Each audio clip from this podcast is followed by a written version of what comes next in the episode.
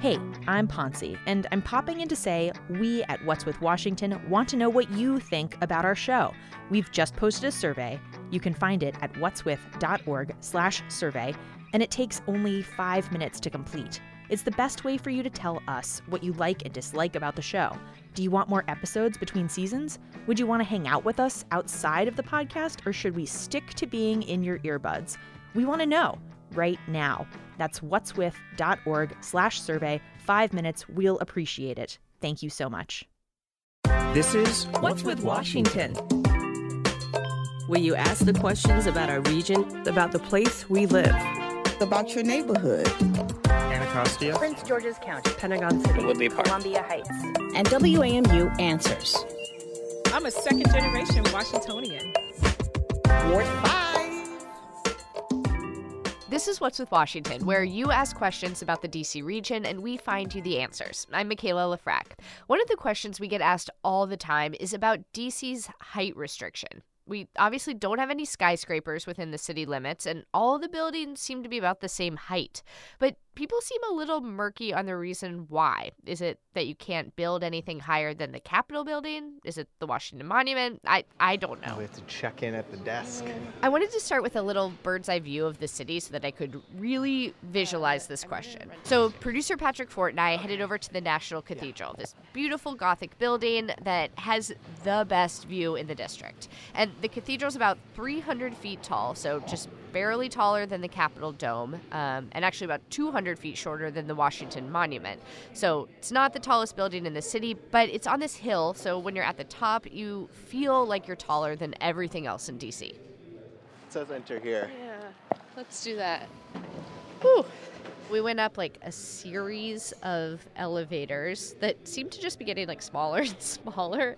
And then from there, we went up this winding metal staircase, a spiral staircase. Um, and that was when like my stomach started to give out. Just hit my don't look down moment. Oh wow. Knock, knock. Follow me. Watch your step here. That's where we went outside and met my buddy Joe Alonzo. He's the head stonemason for Washington National Cathedral. I'm Joe Alonzo. I'm the head uh, stonemason here at the Washington National Cathedral, on top of the cathedral's central tower today. Yeah, yeah. There's no one higher than us. Not at all. Six. See, the sea level elevation of this tower is 676. Okay. whereas the Washington Monument is basically, well, there it is, 596. So see, we are exactly 80 feet higher in elevation right now Yeah. than the top of the Washington Monument. Oh. So can you point out some of the stuff that uh Oh, here, we let's can go. see here? Okay. So you can what? That we can see. Well, there's Tall, Sugarloaf. tall things. Uh, there's all the towers that are listed on the piece of paper right up along Nebraska. Yeah. Uh, Where's that? Mormon temple's that white Yeah, there's the Mormon temple. Oh, there it is. church Yep. there. Oh, there's the uh, vice president's house, that Oh, yeah. White House with the black roof. See how that's all built up now. Ballston, Clarendon, Yeah. keep going, keep going, then you're. Do you know why buildings are allowed to be the heights that they are in DC? What have I heard? That story. It can't be taller than the Capitol. Is that what you've heard? I I loved this because even Joe, whose job it is to work on the highest building in the city, he doesn't know about the building height rules in the district. But there is one person in the WAMU newsroom who I definitely know has the answers, and that is reporter Martin Austermuhle. Hey, Martin. Hi, Mikaela. Now, would you would you object to the title of zoning wonk? Because that is the phrase that I think of when I when I, I think mean, I of you. prefer zoning nerd, but I think Wonk could can, Okay, can well, substitute both fine. definitely work. Let's just get right into it. What is up with the building height issue in DC? Why don't we have skyscrapers here? Right. So if you've lived here for any amount of time or you just came to visit, you've noticed our skyline is very flat and that is on purpose. This is not some coincidence that everybody decided that 13 floors was just a really nice height for buildings. um, and it all comes from a federal law dating back to 1910 called the Height Act.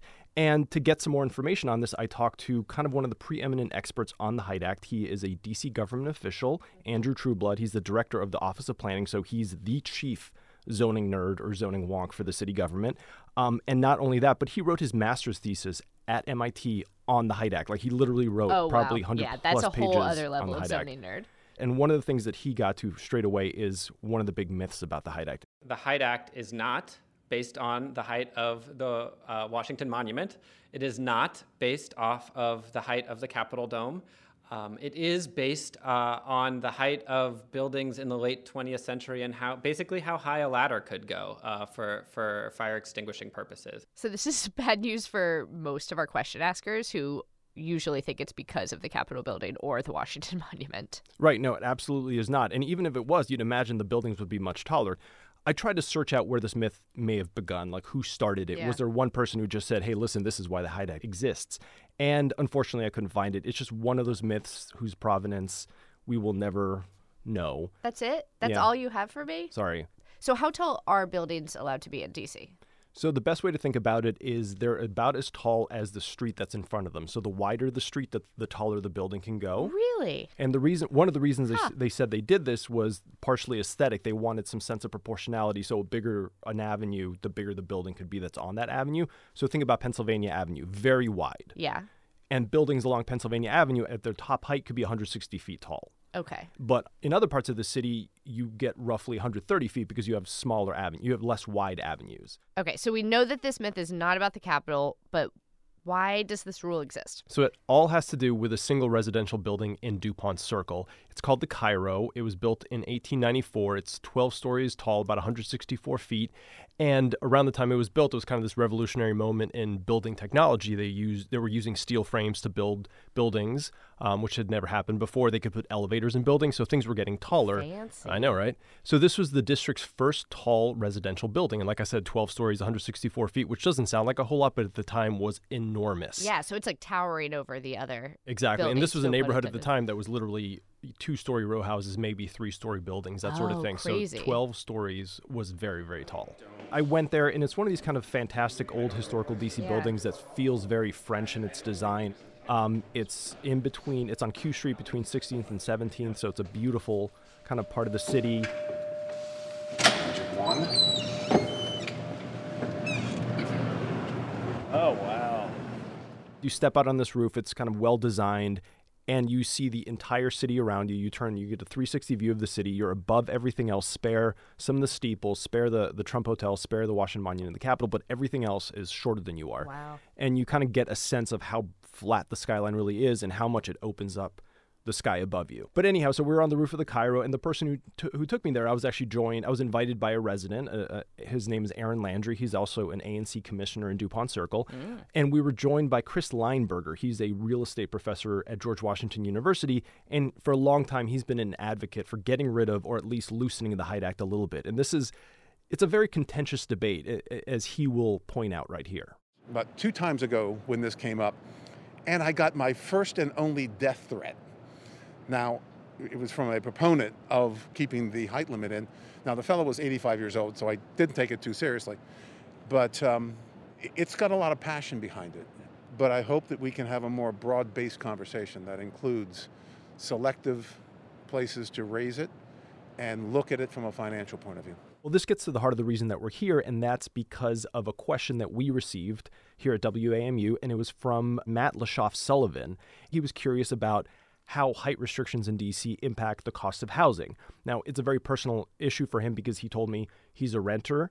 He, you know, he paid high rent when he lived in DC. He now lives in Boston, and it's, you know, they don't have a height act, and he thinks that rent is more reasonable there. you know, I understand why it's there. You want to kind of preserve the the skyline of the Capitol Dome and the Washington Monument, but the entire district being limited in that way, you know how much of a financial burden was that creating on people like me. That's not an insignificant concern nowadays in DC, and a lot of people are paying a lot more in rent than they'd like, and they're they're looking to the government to find out what can you do to make rent cheaper. And this is, I think, the fundamental issue that he's getting at with his question. Coming up after the break, we talk about potential changes to current height limitations in the district and how they do and don't affect the price of housing in our region.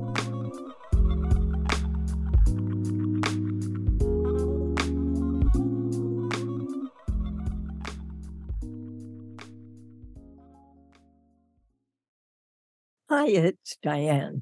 The next meeting of my book club is on Wednesday, May 31st at 1 p.m. Eastern.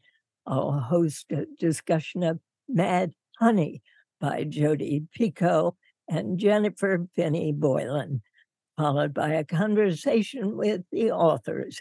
Find out more and register at dianerehm.org slash book club. Hey, it's Martin. Season 2 of What's with Washington might be wrapping up, but the WAMU newsroom has reporters and editors filing stories and delivering the news every single day. It's member support that makes this ongoing commitment to regional journalism possible. So, thanks to everyone who has supported already, and if you haven't done it yet, click the link in the show notes today. We really appreciate your support. And we are back. I'm still here with Martin Austermuhle, WAMU reporter and zoning nerd. And before we went to the break, our question asker, Matt, was wondering about how restrictions on building height affect the price of housing. So, Martin, do they? So, for this, we have to go back to the roof of the Cairo, where I went with Chris Leinberger. He's the real estate professor at GW. He's an advocate for getting rid of the Height Act. And he specifically thinks we should get rid of the Height Act because he thinks that it makes housing more expensive, which kind of gets to this, the, the question that we were asked. The reason for the affordable housing crisis, 70% of it, based upon our research, is because of land values. It's because we've artificially constrained our ability to deliver land. And which is crazy because we in this country have more land than we know what to do with. Okay, so because they we can't build, you know, a 50 story apartment building, it's just more expensive to live in the city. Yeah, basically I think the way he explained it is that, you know, land increases in value. So it, it costs money for let's say a developer to buy a plot of land and then they want to build a building. So they want to make as much money as possible given what they've already invested just to buy the land. And I think Leinberger's argument is fundamentally if land was just cheaper, it would change the economics of the housing market because then developers would say, well, I didn't invest as much money because I didn't have to pay this much for land, so I can build units that go for less money. So so it does sound like there is this link between housing prices and the height restrictions, but you mentioned there are other factors at play. It's not just a direct cause and effect. Yeah, so the you know when you come to the housing affordability debate there are people who say it's just an issue of supply build more housing things will get cheaper it's the kind of traditional supply and demand argument but there are others that come back and say that's not really the case. You have to kind of be very intentional about building affordable housing. You can't just build more of it and hope it's all affordable. Because again, DC has actually built a lot of housing in the last 10 years, and rents are more expensive than they were 10 years ago. So it kind of doesn't seem to make a lot of sense. So you know, th- there is this idea that sure, raise the Height Act, but then you have to say to developers, okay, well, if we give you two or three more stories, you have to commit to building more affordable housing. And this has been an ongoing debate in D.C. It's a big deal right now um, in, in D.C. government, but even six or seven years ago, a member of Congress asked D.C. to look into this. D.C. looked into it, and their their their proposal was, look, just scrap the Height Act. We won't change building heights too dramatically around the federal core, so the, you know you'll still get the dramatic kind of views of the of the monument and whatnot. Oh, and so they would change the Height Act just for certain parts yeah, of the city. It would be more flexible in parts, kind of a little further away from the federal core. Um, and the one person that kind of took charge of this at the time was Harriet Tregoning. She was at the time the director of the Office of Planning, and, you know, I asked her recently about it, and this is what she had to say. I mean, we specifically proposed uh, more growth as well in the core. Uh, but it, like I say, it might be a story in terms of some buildings. It might be several stories in terms of other buildings. But that without a federal height limit, uh, that we would particularly look to try to develop in other locations. There are a lot of historic districts in DC that I bet people are really hesitant to let um, to let this happen and like to have the ability to build a really big building in, right? Yeah, and this is again, all of this is complicated. So let's say they get rid of the Height Act tomorrow. Okay. You still wouldn't get rid of the fact that there are tons of historic districts in town. And historic districts mean that building things that are not quote unquote unquote historic is very difficult, or changing anything that's historic is extremely difficult. So opponents of changing the Height Act say, listen, if you if you get rid of the Height Act, you're going to change the city's character. You're going to change the way it looks. You're going to change the way it feels. You're going to change the history and the tradition of it. This is a it's an issue I brought up with Rebecca Miller. She's the head of the DC Preservation League. This is an organization whose entire purpose is to preserve the city's history and has done so very effectively in, in, in kind of getting uh, buildings and neighborhoods landmarked as historic to protect them. Um, and this is what she's she had to say. People kind of, as we get into more and more people are coming to the city, and of course our housing prices are what they are. People are looking for something to blame, and the Height Act being this law that is now 110 years old, they're really just look. They're pointing at things. It's just like people point at something like historic preservation as being a tool of displacement how do even though even though local leaders can't just vote on this and change the law because we're being restricted by Congress or Congress is in control of the the Height Act, how how do DC leaders feel about the Height Act generally? Conflicted. Yeah. So I think a lot of now, especially nowadays, there's a sense of housing prices have gotten a little bit out of control. We need more housing. We need to build it more quickly how do we build it more quickly? What do we what obstacles do we have to remove to get that housing built more quickly to ideally get prices down so that you're not paying 60% of your income in rent? Um, and that's actually where Mayor Muriel Bowser is right now as part of a she wants to amend the city's comprehensive plan, which is basically the big master document of how the city looks and develops. And she wants. Is that what you read before going to bed every night? I read it to my children actually. it puts them to sleep right Poor away. Children. So she wants to amend it to basically get the city a little bit more control over the Height Act. Now, this would still require Congress Congress saying yes, but still, this is the first step. Okay, so the she's ci- like very pro Yeah. getting rid of the Height Act. She is. Okay. She, she says, "Let's." I, I don't know if getting rid of it is the right term, but make, Amending it. loosening it, loosening it a little bit, amending it in certain parts of town. Okay. Um, and that's just to build more more housing, to to get more space, to to put more more more stories on buildings. But this is the funny thing about how local officials feel about the Height Act. Six years ago, when she was on the D.C. Council, and this was actually considered, it was debated, and the and the mayor at the time, Mayor Vincent Gray, proposed this exact same thing. She voted against it, and so did everybody else on the council, spare one person, the late Marion Barry. And again, it's this idea that so many of these council members feel that the Height Act is linked to what the city looks like and how it feels in, in, in its character oh, that they don't want to mess with it. So it's like a little like NIMBYism. Like when Yeah. you talk about the city at large, it's easy to say yes, we should have been the Height Act so we could build more more buildings. But then when you think about your specific neighborhood or ward, you're like, I don't want it here, but like fine, put a skyscraper over there. Right, exactly. Um, but one person I did talk to recently about this is uh, Chairman Phil Mendelson, and he is historically has been an opponent of changing the Height Act, and basically he doesn't want it changed because he thinks there's still other things the city could do to increase housing production before getting rid of the Height Act, and this is what he had to say. Zoning is actually below the Height Act, and actual development is for most of the city below with zoning permits. So there's a lot of potential for development under existing zoning, which is under below the Height Act. Okay, so I didn't I didn't really realize this. So there is this federal rule and we've like we've made it even stricter in some places. So we have like double height act. Absolutely, and again, one one part of that is again, like I said, locally controlled. So there's there are changes we can make, and then there's the Federal Height Act, which is much more complicated because that's Congress. But Mendelson says, listen, we have control now. Let's just use it. Martin, thank you so much for being here and explaining zoning to me. Thanks for having me. I appreciate it.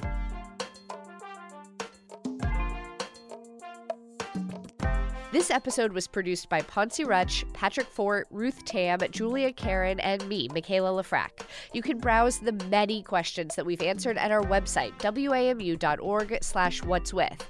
Or better yet, submit a question yourself. We would love to hear from you. Our theme music is by Ben Privet. Steve Lack mixed today's show. WAMU's general manager is JJ Yore. Andy McDaniel oversees all the content we make here. And if you love What's with Washington, tell a friend, tell your mom, tell your sister, tell someone. Thank you so much for listening. I'm Mikaela Lefrak. See you next time.